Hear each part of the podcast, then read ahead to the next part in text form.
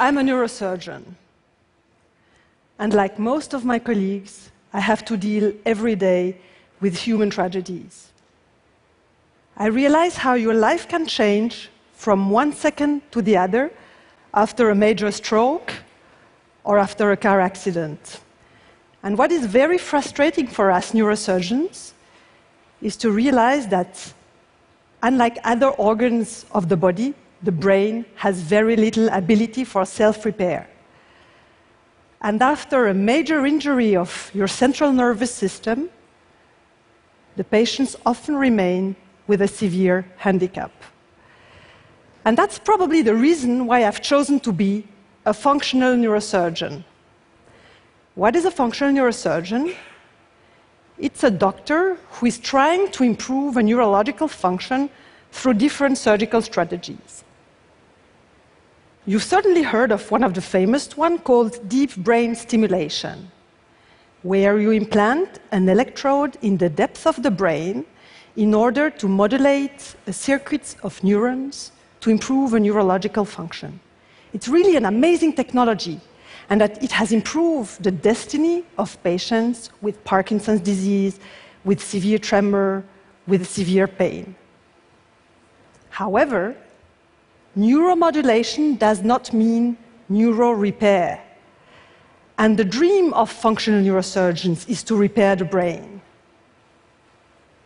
I think that we are approaching this dream, and I would like to show you that we are very close to this. And that with a little bit of help, the brain is able to help itself. So the story started 15 years ago. At that time, I was a chief resident, working days and nights in the emergency room.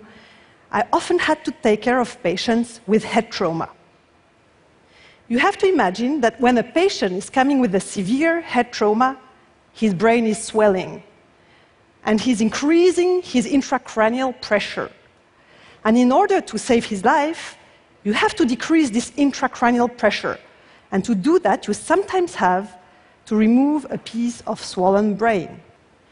So instead of throwing away these pieces of brain, of swollen brain, we decided with Jean Francois Brunet, who is a colleague of mine biologist, to study them. What do I mean by that? we wanted to grow cells from these pieces of tissues. It's not an easy task. Growing cells from a piece of tissue is a bit the same as growing very small children out from their family. So you need to find the right nutriments, the warmth, the humidity, and all the nice environment to make them thrive. So that's exactly what we had to do with these cells. And after many attempts, Jean Francois did it. And that's what he saw under his microscope. And that was for us a major surprise. Why?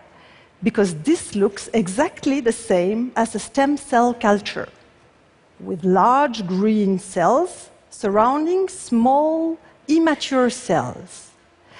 And you may remember from biology class that stem cells are immature cells able to turn to any type of cell of the body.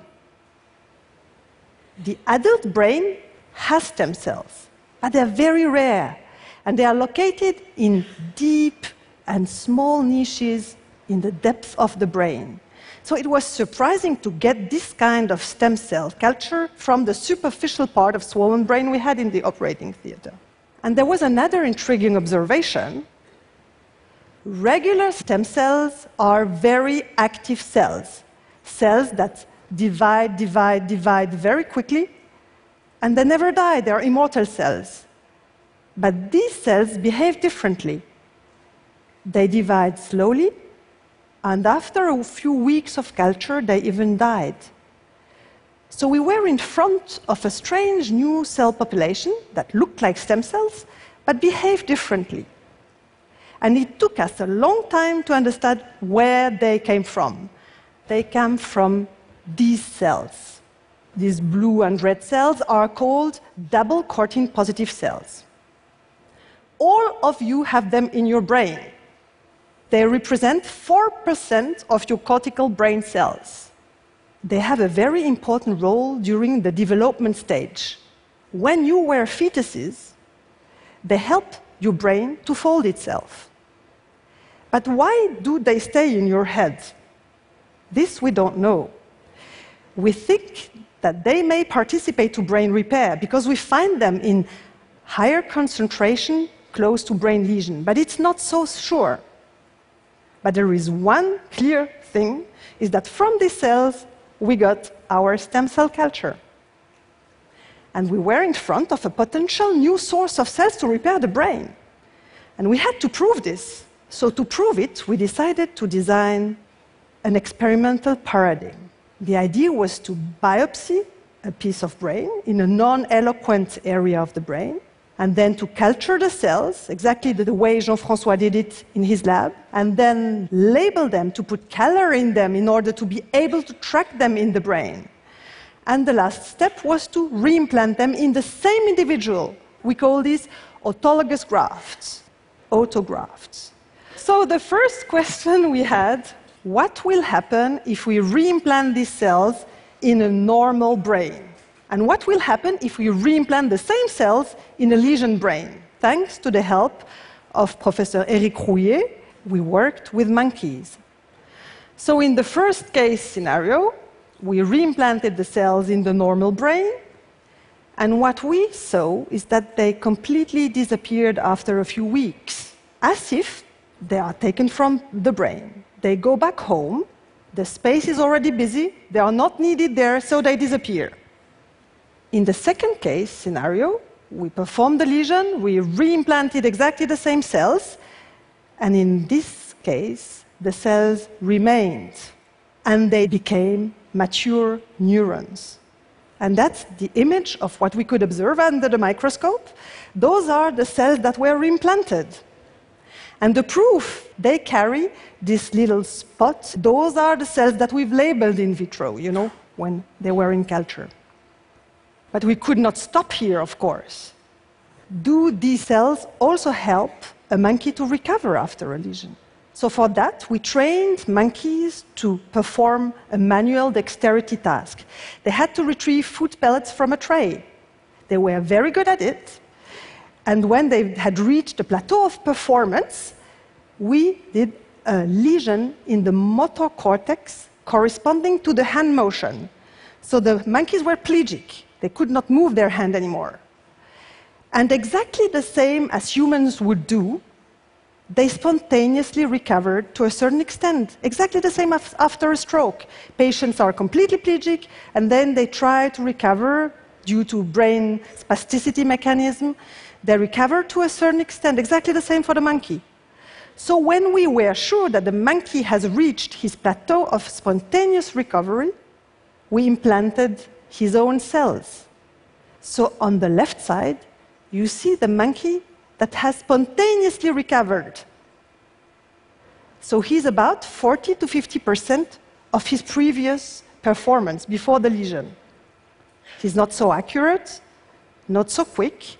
And look now when we reimplant the cells. Two months after reimplantation, the same individual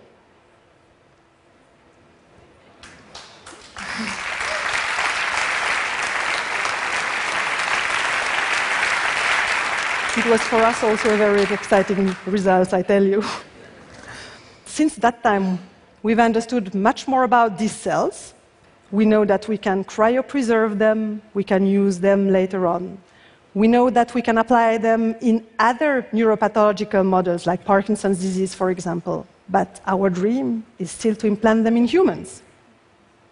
And I really hope that I'll be able to show you soon that the human brain is giving us the tools to repair itself. Thank you.